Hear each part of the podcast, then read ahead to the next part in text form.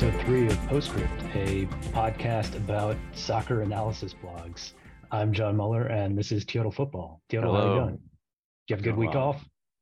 Yeah, yeah. Sorry, we didn't do one last week. Yeah, we we didn't do one last week, and part of the reason that we didn't do one last week was that we were still figuring out where our story goes from here.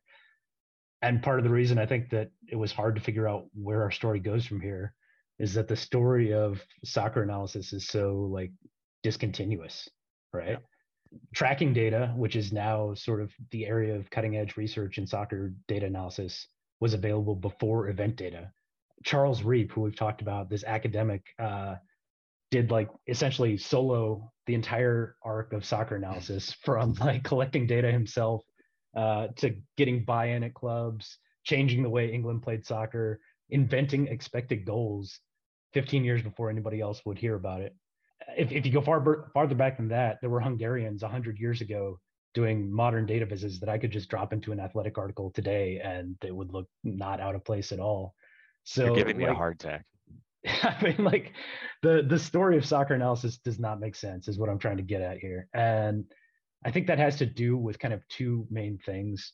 One is data availability, which I've said before is kind of the geological force underlying uh, this this whole story, and the other is about uh, how information is shared or not. And that I think is key to the central question of this podcast, which is why are we doing a podcast about soccer blogs? What's so special about blogs? Why do they matter? I, I think that today's episode is going to get into an answer to that question uh, by sort of investigating what we've already said is sort of the murky boundary between what is a blog and what is not a blog. And I think maybe we'll kind of nail down some stuff about why that boundary matters. Uh, but before we get to all that, we're going to go back Yeah. to the moment that has featured in every episode of this Yeah. podcast so far, which is the 2011 Sloan Analytics Conference. Why is that so important to today's story? Yeah, we we end episode one with uh, Chris Anderson and Sarah Rudd and Howard Hamilton meeting at Sloan March 2011, and uh, then episode two we talk about Howard and some of his early contributions. Um, th- this is important our because the, the soccer analytics blogging community sort of begins uh, we would say this is the spiritual birth in earnest uh, Mhm. but today we wanted to we wanted to talk about we'll, we'll start at this conference um, We and- have and a we tr- record of this conference. that's right we tried to find video of it like you can see video of a lot of conference talks i mean we you've probably seen Sloan is very good at, yeah, they post their videos all the way back to 2012, but we're just before that. yeah I, I actually asked Daryl Morey, the founder of Sloan, where this video is, and he didn't even know. So like we're we're getting into prehistory here. Yeah, and and what's really helpful about that is this this is a podcast about blogs. And while there's no video of this this wonderful analytics panel that happened in 2011, there is blog posts about it. So so Howard and blog. Sarah, yeah, they so Howard and Sarah both blog about it. I think Sarah recaps the blog and and this is good this is good content, right? If you're an early soccer analytics blogger. Howard does a such a, a great thing. It's just amazing to see, but he live blogs the panel, right?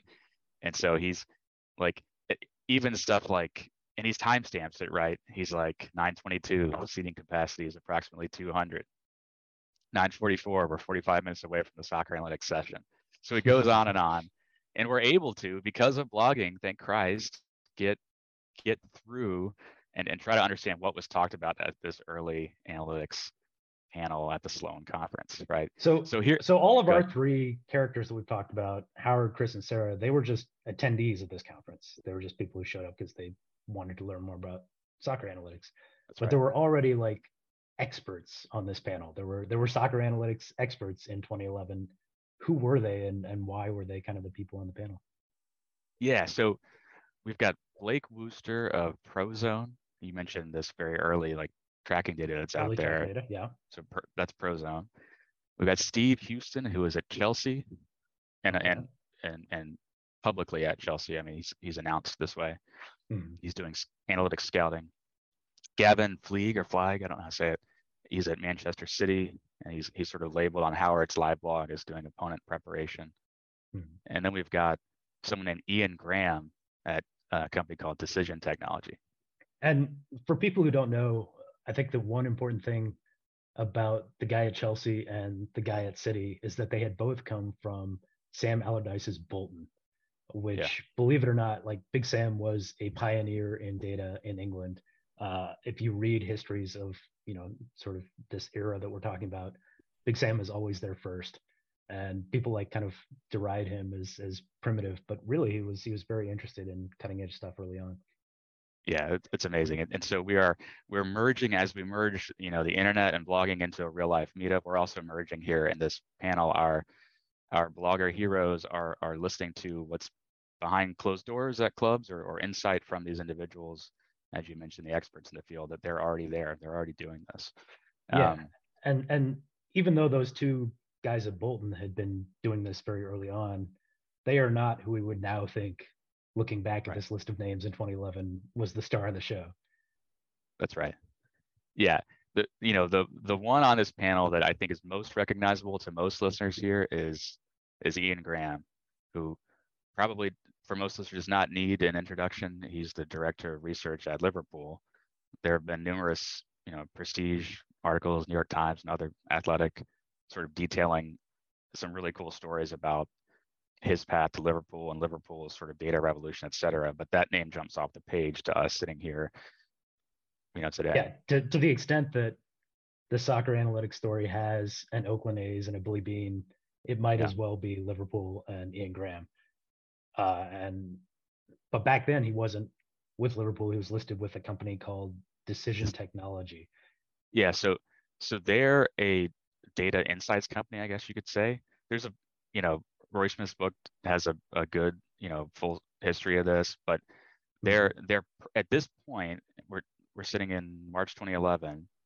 We know now that they, I don't think in public, but in private, they had a consulting deal with Spurs, delivering some insights. But but more publicly, their main business model, I guess I would say, is like a couple of things. One is um, a performance index they had created sponsored by Castrol, like the Castrol oil mm-hmm. company. Mm-hmm. Um, and then a, a contract with the Times of London to provide research and insights for a weekly column.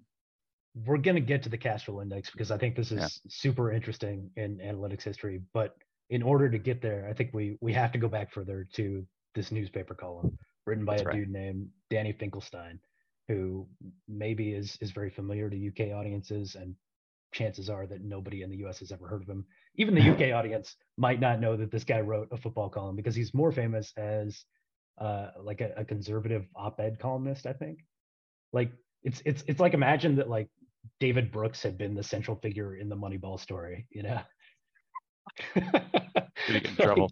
It's, it's a it's a it's a weird uh, combination of, of things, but he's he's a, a very good kind of popular explainer yeah. of these ideas and his column in the times of london started in what 2002 yeah and i just didn't you know i wasn't prepared uh I, when we started this podcast i just didn't think we were going to go back to 2002 to discuss soccer analytics writing but here it is and and it's i mean to, to some of the themes you opened up this podcast with this is so important because this is a print newspaper a weekly column in the traditional sort of column genre, you know. Uh, yeah. Yeah, it's it's just like it's like a Friday sports column or I don't know if it was Yeah, you know, 500 words and uh, and and yet there's something about it that that is there there are things about this column that are bloggy and that fit really nicely into our soccer analytics blogging history topic and then there are other things about it that are that are strictly different from blogs, and we want to interrogate some of that today. But also, what they're writing in 2002 is cool, and it it predates Soccernomics. I mean, a lot of the what I have traditionally attributed to seminal findings and, and that work are just sort of casually being dropped in a Friday column uh, by Danny Finkelstein at the Times here. And so we're gonna we want to we want to walk through this, pay homage to it as from a historical perspective, but also there's other there are these loaded topics we want to want to discuss too. And and going back and reading these early Fink Tank columns was it was mind blowing for me, kind of the quality of the analysis that was being done before yeah. uh, anything else, essentially. And and I just hadn't heard about it. Like I right. would have expected this column to be super influential, but even being totally immersed in the soccer data analysis world, I hadn't really heard about the Fink Tank very much. Uh, Adam Crafton wrote a really good athletic article that I recommend everybody look up uh, from 2020, where he goes into some of this Fink Tank history and how it led to the rise of Ian Graham. Um, and and as you said, Rory Smith tells this story pretty well in Expected Goals, his new book. But other than that, like this is kind of almost a forgotten piece of major analytics history here. Yeah, and and this might be a phenomenon of our specific method here of going back through written texts that we can find. But when I was databasing long before this podcast became an idea, when I was databasing all these soccer analytics, soccer tactics, early blogs, one one thing I do, we talked about already, is I look at the blog rolls of these individuals, right? Mm-hmm. Who they're reading, who they're linking to, et cetera. And the Fink Tank just never shows up. I mean, it's it's on a blog, so it's not going to be on a blog roll, but but these guys also they say, here are the books I'm reading, you know, here, here's all the stuff I'm reading, and and I just don't. The Fink Tank isn't there, uh, yeah. so it's it's cool to go back and find the stuff and some of the stuff we'll talk about because it's it, it it's it's amazing that it's there in 2002 and and part of that i think probably has to do with geography that our early bloggers were almost all american. And yeah. even though danny finkelstein was well known in the uk and the times of london was well known uh, they these american bloggers probably did not read the times of london and probably didn't know about this. And so one thing that is very different about blogs versus what came before blogs is the sort of global free availability of, of their ideas versus really good ideas that were happening in the times of london and probably were mostly only known to people in london. And that that contrast is is an important relief here as we're thinking thinking back through our project here on reading blogs. So um, should we i want to give like maybe a a basic format of how these these Fink Tank columns looked because uh, that's interesting too like they, they start with sort of a a personal anecdote or a joke or something topical to the times, relevant to the times, sometimes mm-hmm. borderline yeah, political. He writes very like fun, breezy leads to these things. Yeah, they're they're play. These are playful uh, columns, um, and and then eventually, and this is what I always scan for when I'm reading through them because I'm a sicko. Eventually, he'll introduce. He'll say, he'll he'll end his paragraph, you know, his joke and his story with the question he wants to talk about of the day. Mm-hmm. He'll say, so this made me wonder, what's up with you know weather and its What's impact on with, yeah, yeah. like so like are is is a two goal lead the most dangerous lead in football that kind right. of question yeah and then the very next sentence is uh, based on the research done by and then he mm-hmm. names individuals and who he's mm-hmm. naming here this is important is this these are people that work at decision technology right at decision technology so so uh, the very first one that I'm looking at, it probably wasn't called the Fink Tank of the times, but this is the inspiration from it and the, the, the basically the, the start of it. He references Henry Stott, a, a risk researcher at Warwick University. Is that what he calls and, him, a risk researcher? Yeah, I, I don't know. Okay. I, I think yeah. he drops that after a while, but um, so so he he'll say, "Here's my intro. Have you ever thought of this? Ever wondered this?" He'll say, "I've got some. I got a team doing research at Decision Technology." He'll later mm-hmm. introduce them more formally, mm-hmm. um, and then he'll get into the findings. The the way, and I'm I'm going to cop from Rory's book again here, but the way that Finkelstein met Henry Stott was essentially that Henry Stott was a guy who knew nothing about football, didn't care about football, entered an office uh, World Cup prediction pool in 2002 uh, because he was a you know a data guy and and he thought that he could bring data to bear on this stuff. I think he had found an academic paper that's now pretty famous uh, by Dixon and Coles about kind of how to build team strength models that can help you to predict uh, results. This wound up getting a little bit of press, and that little bit of press brought Stott, the academic, to Finkelstein, the columnist's attention. And these two guys kind of joining forces was the origin of this Fink Tank column, right? Yeah, and so this is a long running column that starts at these at those exact beginnings, right? And then there's a there's a more formal relationship between te- decision technology, which that that office pool sort of births a more, I mean, because of this column, I think a more structured soccer analytics sort of presence, mm-hmm. right?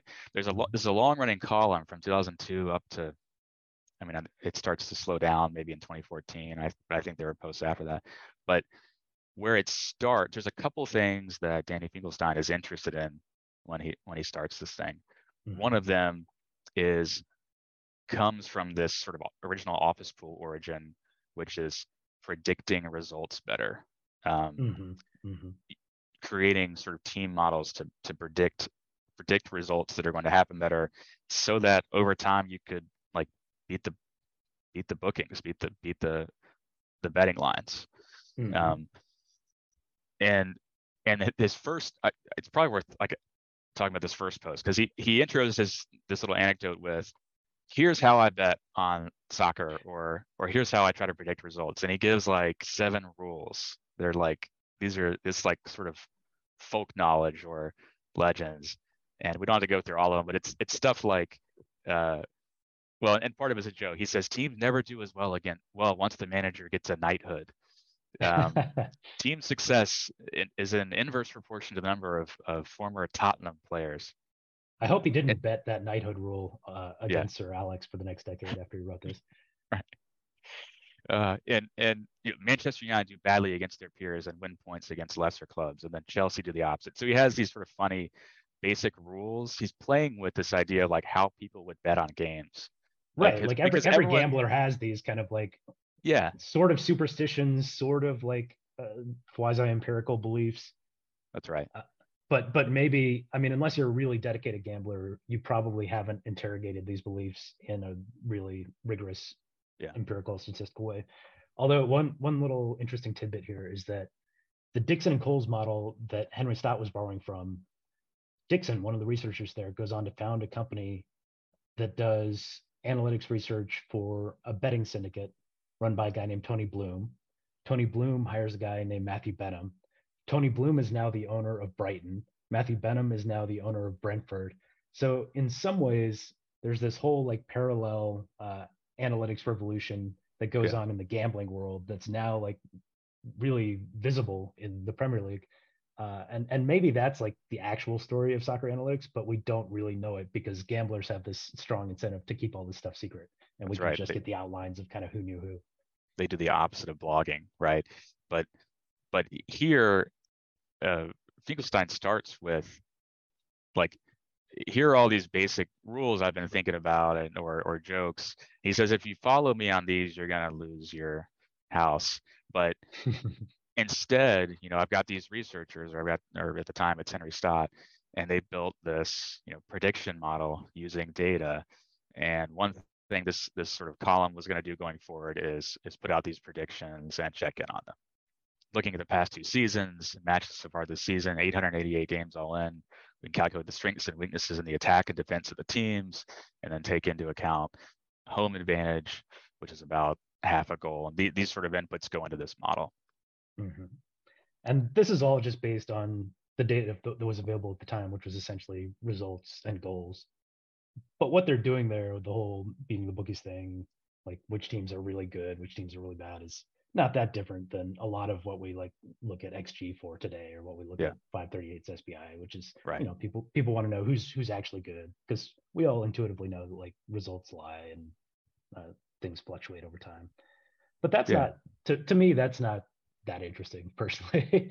I, should, yeah. I I don't care that much about that. Um, I care about kind of other strains of analytics. And as we were talking about this episode, we kind of like formulated it in in four parts. Like the arc of soccer analytics kind of follows these four things. There's like myth busting, which is the sort of thing that uh, that Finkelstein I think is really drawn to, and yeah. also that like Soccernomics is sort of about. There's. There's beating the bookies, uh, which which we've just talked about.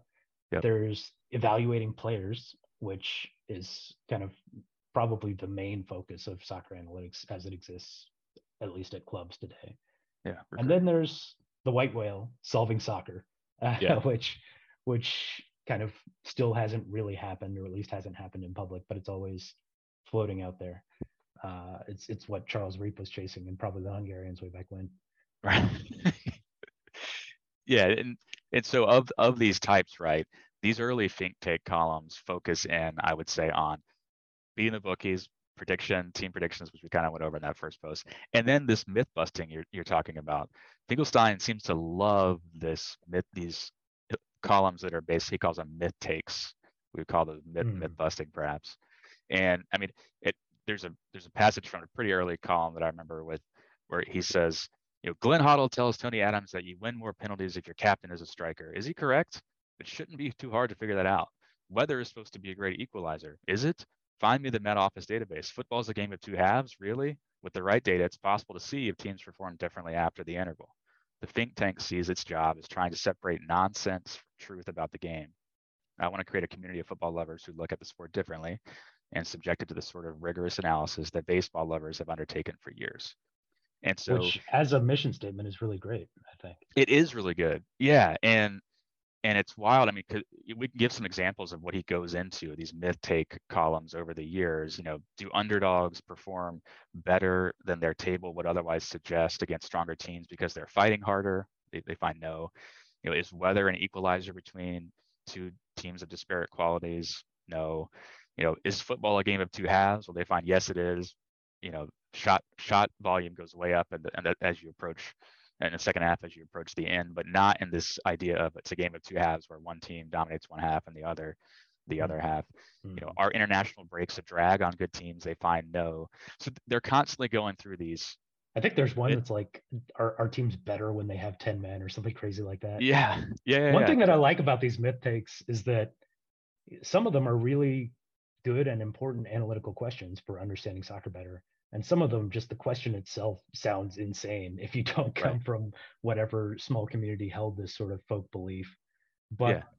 but just by sort of enumerating these bits of popular wisdom and saying like what can we investigate empirically i think that he's doing something really important here and sort of it's it's yeah. a necessary precursor to the sort of statistical analysis that we're going to talk about after yeah if the final the fourth horseman of the soccer analytics apocalypse is solving soccer, then then myth busting is like what you have to do at the very beginning. You have to unsolve these these these incorrect beliefs that everyone has, right? These superstitions and and otherwise, and that takes a certain kind of like uh, certain kind of interest and a certain kind of writer's interest and research and and data, and and he he pulls it off.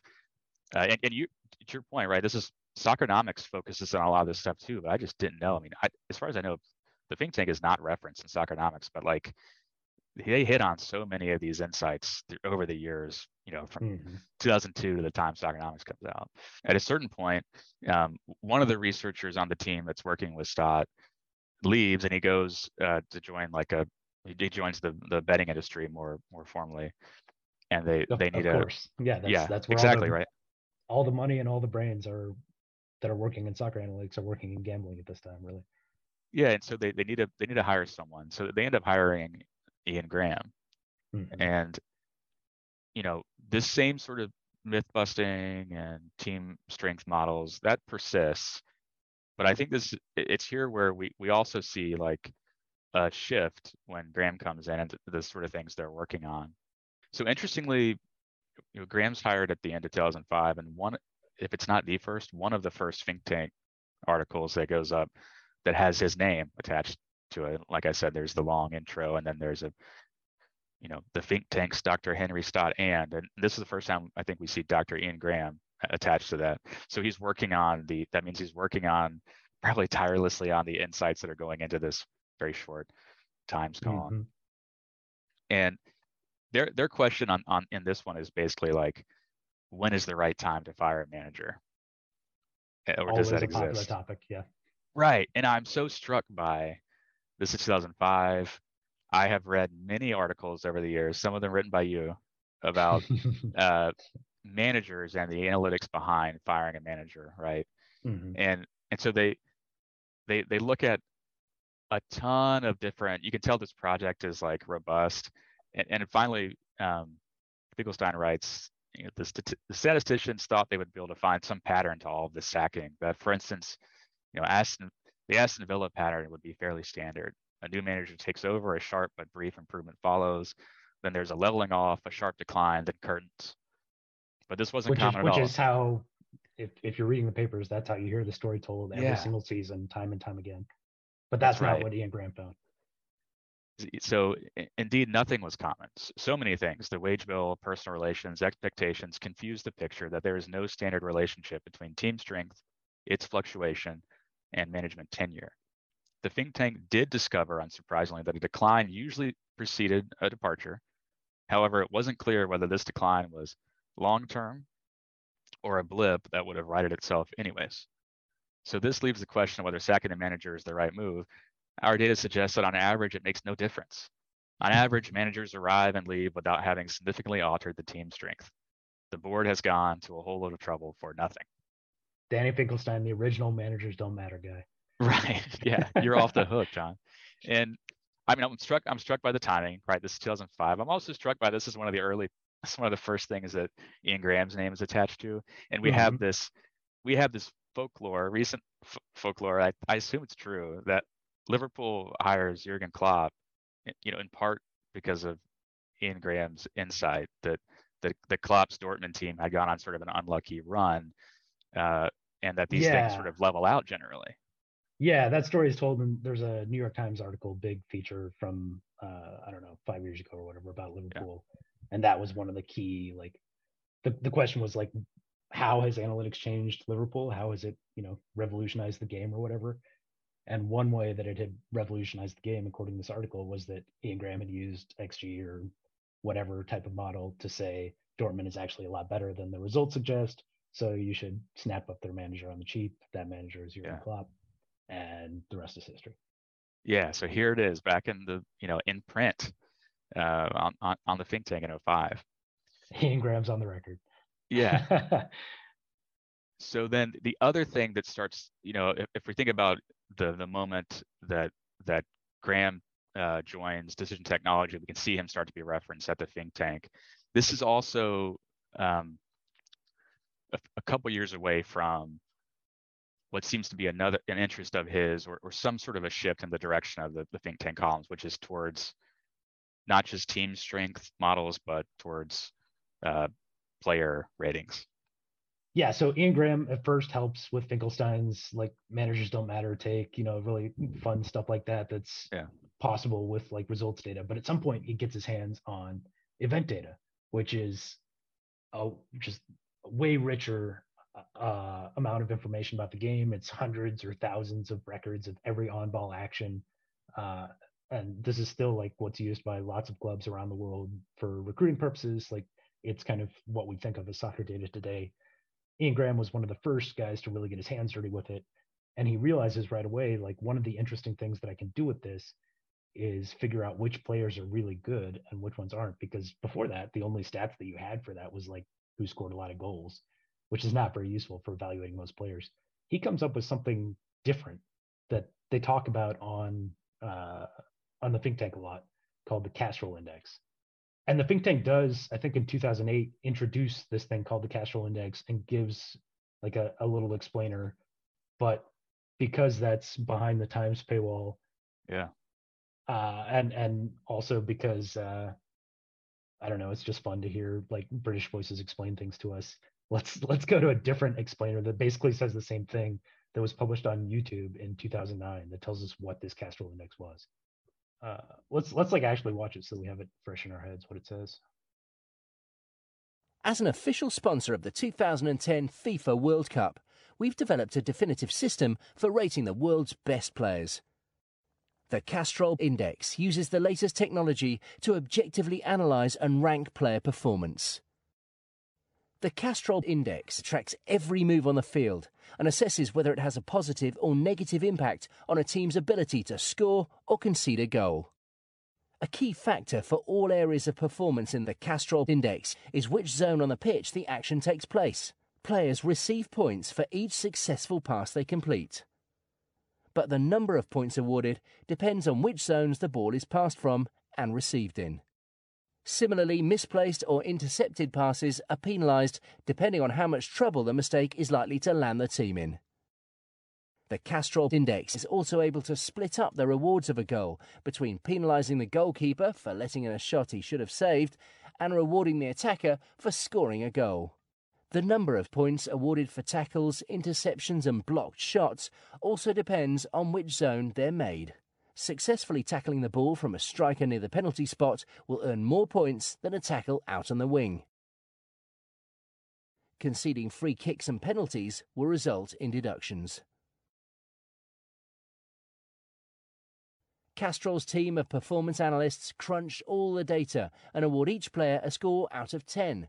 The higher the score, the better the player's performance. The Castrol Index can help you see football from a completely different perspective. You'll now know which players truly deserve to grab all the headlines.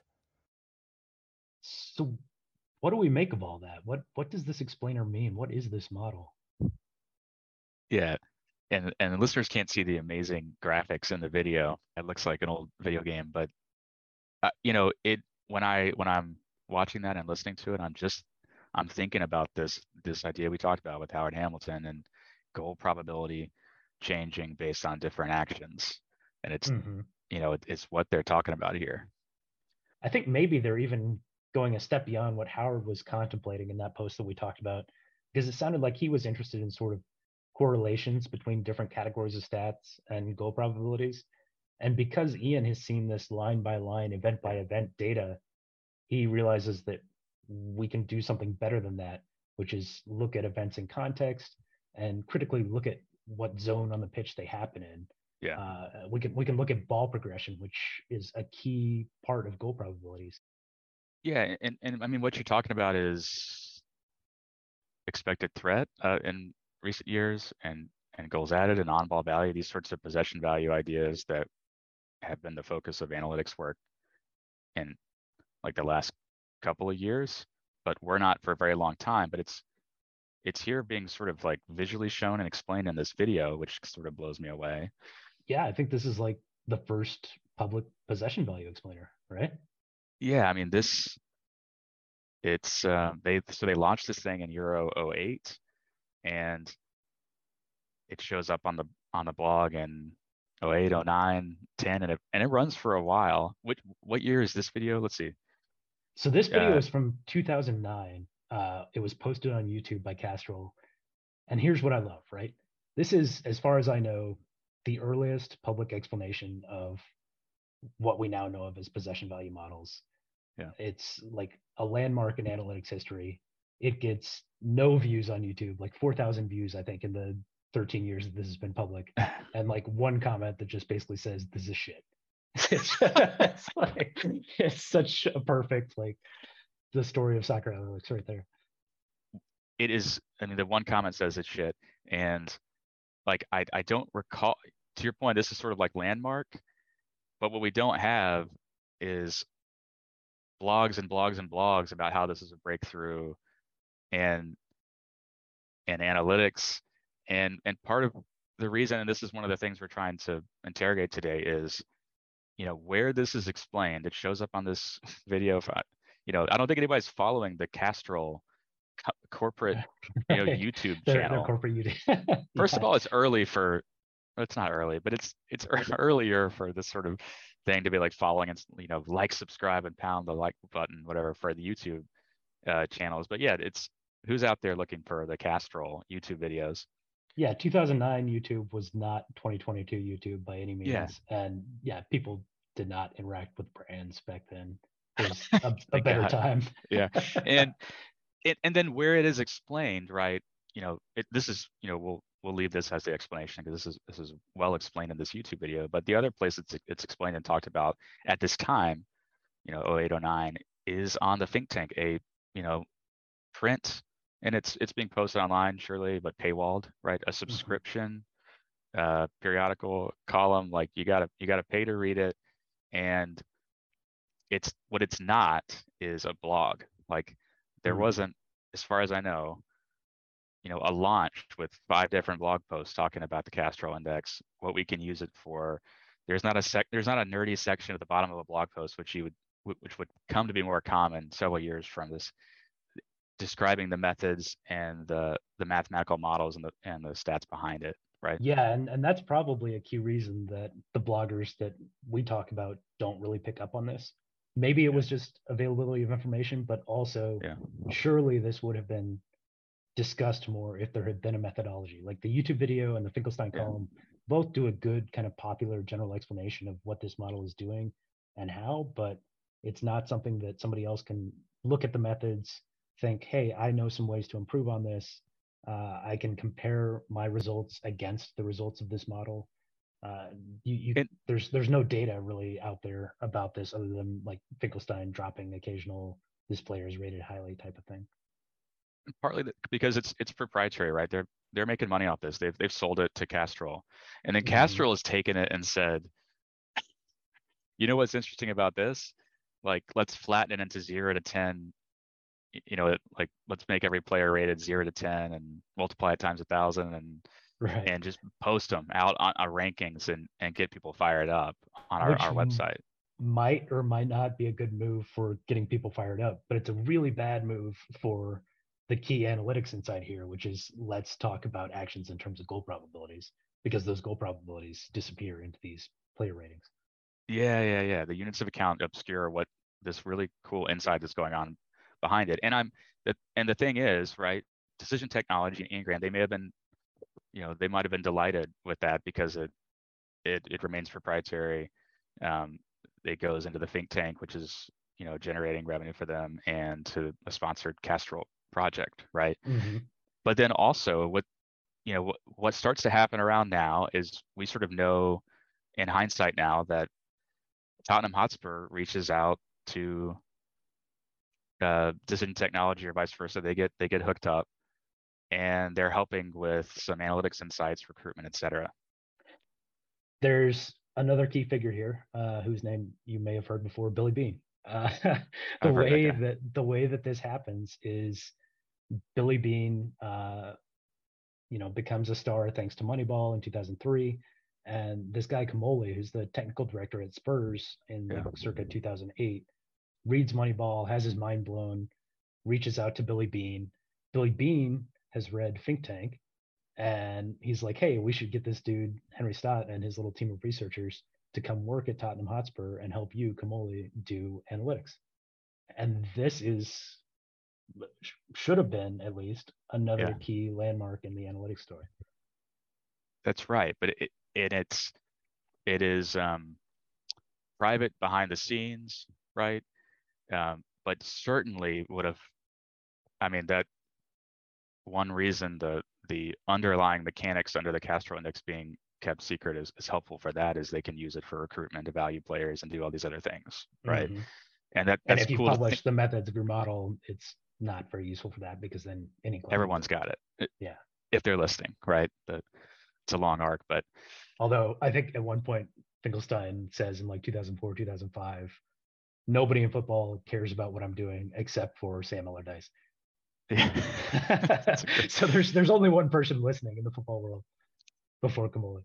And so I, I think the the other interesting thing around this time, because because this you know this comes out in 08 and I think they're consulting with Spurs 06, then exclusively in 08, is that this is all behind a paywall, uh, and there's a model that's that's being sponsored by by Castrol and spitting out rankings.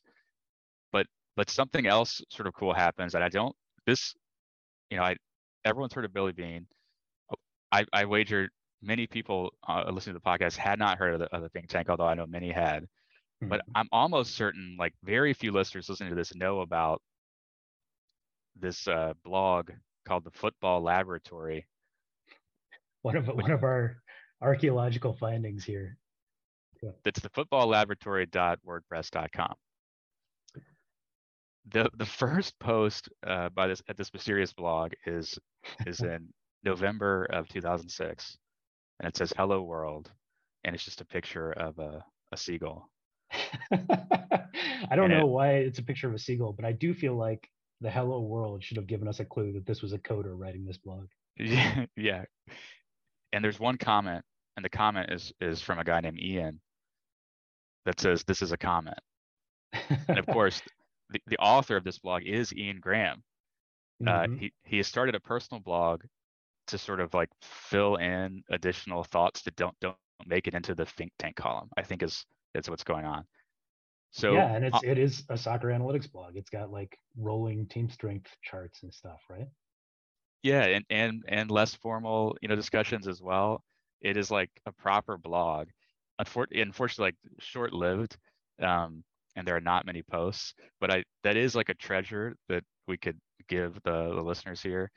That yeah, I don't think episode, anybody has ever read this blog. Yeah, on an episode about you know the the differences between a sort of paywall subscribed print uh, column writing about soccer analytics in 2002 and then the, the, sort of blogs we had been covering on previous episodes mm-hmm. you know mm-hmm. this is an interesting middle ground to like to note as a as a footnote in the in the history of this so ian graham's yeah. blogging and That's and why it makes maybe we yeah we've kind of hit on i think three different obstacles to like the sharing of soccer analytics knowledge, the progress of soccer analytics as a field, right? You can be in the Times of London uh, having your research discussed by a very prominent columnist, and you can be super influential locally. And maybe Billy Beane will even read the column and hire you to work at a club. Like that's that's one way that you can be influential, and yet you'll be forgotten because just nobody has access to this outside of London at that time. You can also be a super smart guy doing soccer analytics publicly on a blog, but if you don't find other bloggers to interact with because Twitter hasn't been invented yet, uh, and because nobody's got you on their blog roll, you can be forgotten that way. Or you can be sponsored by a major international corporation and you can be on YouTube, which is now like the world's biggest media platform. And you can explain a groundbreaking model years before anybody else has thought of this and you can still be forgotten except by the one guy who thinks that you're shit. Uh, because because you didn't really explain your methods you didn't share data uh, so even though you had a nice popular model it wasn't something that people could build on to continue the progress of soccer analytics that way. Yeah and and so on, on that note too right decision technology their business model is selling to the times of london uh, their research for this weekly column and then they got the sponsorship with with Castrol. Um, interestingly, as we move forward in time, right, we started this episode in our seminal 2011 moment, and we went all the way back to 2002, which is why the the musical intro will be slightly earlier than previous episodes. Um, you know, in 2011, Decision Technology starts blogging too, right? In addition mm-hmm. to their what they're doing for the Fink Tank, they're they're now the authors of of analysis and they're doing blog posts. And Ian Graham and, starts and, blogging there too. Yeah, and this blog does make it into our circles. So Ian yep. Graham's solo blog in 2006, I don't think anybody ever read it. The Decision yep. Technology blog gets onto the blog rolls of Howard, yep. Sarah, and Chris, and like becomes part of this story. So Ian Graham does very briefly interact with our early bloggers, not just by giving the Sloan panel, but by posting blogs. What was he writing about on the Dectech blog? Yeah, so there's a so it's it's him and then some others that are working at the company that are blogging. I and and you know from August of 2011 is when it starts to when he leaves Decision Technology and joins Liverpool in early 2012. You know, there's maybe I think it's something like 25 posts and half of them are his. The first one is his as well. So he, you know, he's sitting out there. He had a personal blog. He was blogging, uh, limited readership, but then something that happens is episode one and two of this podcast catch up and the blogging community starts to build, right? 2011, mm-hmm. which we haven't really gotten to yet um, properly, and the timeline sees a, a big growth in analytics blogging. It's Chris, Sarah, Howard, but then there's many, many more that jump on. Um, mm-hmm. That sort of soccer analyst website they create to house soccer, you know, analytics starts to build and build, and we get a very vibrant um, soccer analytics blogging scene. And I think decision technology is seeing that, right? And they're mm-hmm. like, they're like, we can do this stuff behind closed doors. We can also get the word out there that we have these insights and try to join the conversation. Um, but so to your question, like, I, I think you know the blog post I would highlight for this one is the first or one of the first uh, posts at Decision Technology that Ian Graham's writing, and it is it's about the second uh, season syndrome. So clubs that were promoted from the championship up to the Premier League, there is this sort of adage that a lot of times they have a great first year because of whatever, like they mm. extra adrenaline or excitement, some kind of you know, in, inspiration from the fans, or maybe maybe clubs aren't um, they're u- used to seeing them play. They don't know them that well, and so they do very well. And then there's this sort of sophomore slump, second season syndrome, Mhm. where they they might do really well the first year, then they go down the second year. This was sort of this conventional wisdom. And Ian Graham looks at this and he uses the tools that decision technology had built um, that they, that was being used in the Fink Tank articles, and he is able to see, um, hey, actually, a lot of what's happening here is like sur- survivor bias. So Mm. one thing that happens when clubs come up, we're able to compute their underlying strength, right, based on this data that we have. Mhm. Uh, clubs that, that play right at their underlying strength, they usually go down, they often go down. Teams that hang around are the ones that exceeded their underlying strength for any number of reasons, but which could have been chance, right? And so what he finds is those teams are the ones we talk about with the second season syndrome, because in that second season, they just they perform back to their underlying strength based on Right. their They haven't really gotten know, their- better or worse between season one Yeah. and season two. They just got less lucky and that's right. so They so they had a boost in that Yeah. first season, and they they go back to being who they are, and that might go down or it might stay up, right? That's a great so blog. That's an example. Yeah, I, I love it. That's an example of the sort of you know the transition from decision technology providing research to someone who's writing the column to you know getting their voice out there on their own Mhm. um But it's taking these advanced analytics tools and it's going back to myth busting. yeah Right? Which which That's I think works which works really well like as an interesting blog post, but doesn't necessarily move the ball forward on the long historical arc of soccer analytics or whatever. of probably be- Yeah, well, I I I hope you know I hope that that arc bends toward solving soccer. I don't know if it does yet, but it definitely bends toward recruiting players based on data models, and that's what decision technology was using these models for behind the scenes at Spurs, and that's what's going to get Ian Graham hired at Liverpool. Uh, Yeah. Do you want to do you want to walk us through kind of how that little I mean just as a as a as a Yeah, footnote to this story, how does how does Ian Graham wind up at Liverpool from Decision Technology? Like he's a blogger in 2011, and then he goes dark. He disappears. yeah and, and so um you know they've got this consulting contract with with spurs and i think michael edwards is there at spurs and then well and, and damien Comolli was there and damien Comolli is sacked and eventually liverpool hires edwards edwards Mhm. uh, has worked with Graham, um, and essentially there. It's funny that it, you know, it, um, in Rory's book, he's talking about they're flying to the next year's Sloan uh, So Analytics 2012, Conference in Mhm. 2012 when Edwards pitches to him, "Hey, do you want to join uh, Liverpool?" And it takes some working out, I guess. Um, Okay, so on the plane to Sloan 2012, Michael Edwards pitches Ian Graham, uh, who's sort of a consultant for Spurs, and he's like, "Hey, come in house at Liverpool." What happens to decision technology? Well, so decision technology keeps on going. I mean, I, I'm sure it was a blow to lose Graham, but th- they, you know, they keep supplying Fink Tank with research and insights. Should they backfill his position? Uh, you know, that column continues. Decision technology also um, keeps blogging Mhm. for for many years, um, and just sort of from our blogging history method perspective. Uh, but it, it, you know, it, it's it's missing Ian Graham. No more Ian Graham posts uh, Mhm. after maybe February 2012.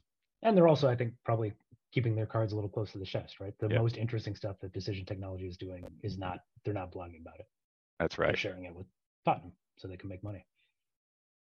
And I think that in, in Rory's book, he says that Tottenham at one point considered buying decision technology outright and decided not to do it because Daniel Levy hates spending money. But I, I think that you mentioned to me that John Henry also thought about buying them. Yeah, well, I think I think Henry tr- tries to buy. He approaches decision technology and says, "Can we bring you, you guys just fully in house and and and buy the company?" And Henry Stott is, he basically says, "I don't think we can because we have this consulting contract with Spurs, Uh, and okay. that would that would break that contract or it wouldn't be right, et cetera, et cetera." So then, you know, that's I think then Henry's and Henry's like probably reading the blog. He's probably reading Ian Mhm. Graham blogging and going, okay, what about that guy though? And so that's so so then Edward Edwards approaches Graham directly. Well, and of course, Henry had a relationship with Billy Beane, and Billy Yep. Beane had been reading the Fink Tank, and everybody knows everybody in this very very tiny world back then.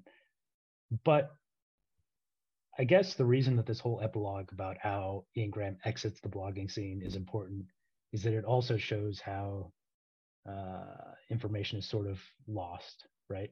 We're going to see this happen a lot, how knowledge is lost in the soccer analytics world, which is essentially that somebody bursts on the scene, they get new data, they start a new blog, whatever, they have some new insights, and then immediately a club notices, hey, there's public information out here that could be useful to us. Let's hire this person, let's make them stop blogging uh, and then you know the blog goes dark and only people who go on the wayback machine ever rediscover this stuff. Yeah ian graham obviously a hugely influential figure in soccer analytics history. His thoughts don't permeate through the blogosphere at this time for all the stuff he's working on for for reasons. We reflect on this now today because we we know that I mentioned the soccer analytics blogging community is really up and running at this point in 2011, yeah. and it will grow from there. But but they're going to run in a direction that's not necessarily, you know, every touch on ball um, goal probability models the way that, that that's sitting behind the Castrol index here, and and something that we suspect goes into into clubs, right? It, it goes into Liverpool right? And we and we even know this from I think there's an article Training Ground Guru, et cetera, where they, they talk about this sort of currency of yeah. He, he, talks about it in the New York Times article as well. Like we yeah. know that Liverpool keeps doing possession value stuff. We yeah. know from Rory's book that Spurs were using this possession value model to inform their recruiting. This continues to be uh, kind of the core insight of soccer analytics as being done by clubs that that are smart about this stuff. Yeah. And yet the blogging community sort of loses this knowledge. And we'll talk about another version of this model that was public and then more or less forgotten. Uh, it's it's it's like I don't know. It's it's it's our Eden. Uh, we we fell from grace. We went off in a different direction. Yeah, we are falling. And, and, we yeah we we really should have held on to this uh, let's measure everything on the pitch in terms of goal probabilities because that's what soccer analytics should be and that's what howard pointed us to in 2008 but okay but but we'll we'll get to all that uh, we're going to talk about what happens in analytics next um, but we're not quite done with this era so yeah. we're going to talk a little bit more i think about uh, another key pioneer one of our three musketeers we're going to come back to sarah rudd yeah, because it, it's worth bringing it back to again. Um, you know, we, we talked about uh, Howard Hamilton's live blog of that 2011 Sloan conference, the panel that Ian Graham is sitting on. Sarah Rudd posts a blog after this, which is a recap of the conference, and I, I do want to read from this. She says she's talking about the get together and, and the um, the meetup with the other bloggers. She says that evening was the soccer analyst get together, and I got to put some faces to the names I've been reading for the last few months. It was great to meet everyone and find out that a lot of us have common goals and desires. Two main things that people are after better access to data and a central place to share and discuss ideas. Based on the mm-hmm. chat, I mm-hmm. decided to launch socceranalyst.com, a one stop shop for all the latest in soccer analytics. If you're interested, let me know. I love that she clearly identifies those two things that I laid out at the start of the episode. Yeah. Not even having read Sarah's blog post, but data availability yeah. and information sharing are the two like key forces in this. And then she says to address the data issue, I was pleased to learn that StatDNA is having a data analysis competition. They're giving entrants access several hundred matches worth of data and asking them to come up with the best analysis. Details about the contest can be found at their blog. Huh. So I think it's more of and, a teaser of just what's coming. It's this she's gonna enter this fucking contest. Okay. You know? yeah, she's gonna enter this contest by getting data from a blog and it's gonna be a really cool story that we will talk about next time. Thank you for listening. I'm John Muller. This has been Total. Fuck. I'm John Muller. This has been Total Football. And we'll see you guys next time. See you later.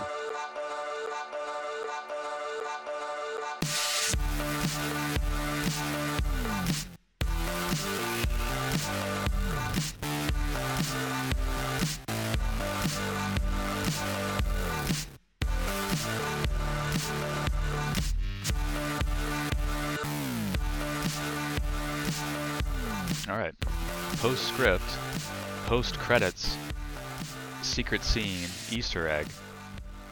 if you've listened to the whole podcast by now and you made it through the outro music, you are as sick as I am, and you'll surely enjoy this little nugget that I found. So on the podcast, you know, John and I were talking about there's this old forgotten blog by Ian Graham, the current director of research at Liverpool. It's called the Football Laboratory. It runs from November of 2006 to March 2008. It's probably no more than a dozen posts in there.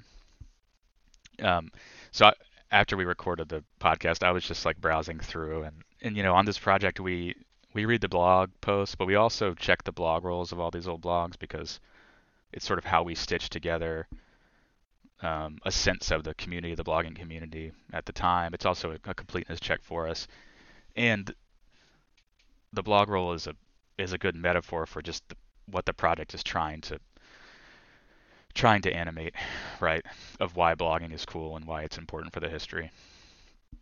And so, anyways, uh, I I look at Ian Graham's blog roll and it's not very large. Like in 2006, there's no Howard Hamilton soccer metrics. There's no Chris Anderson soccer by the numbers.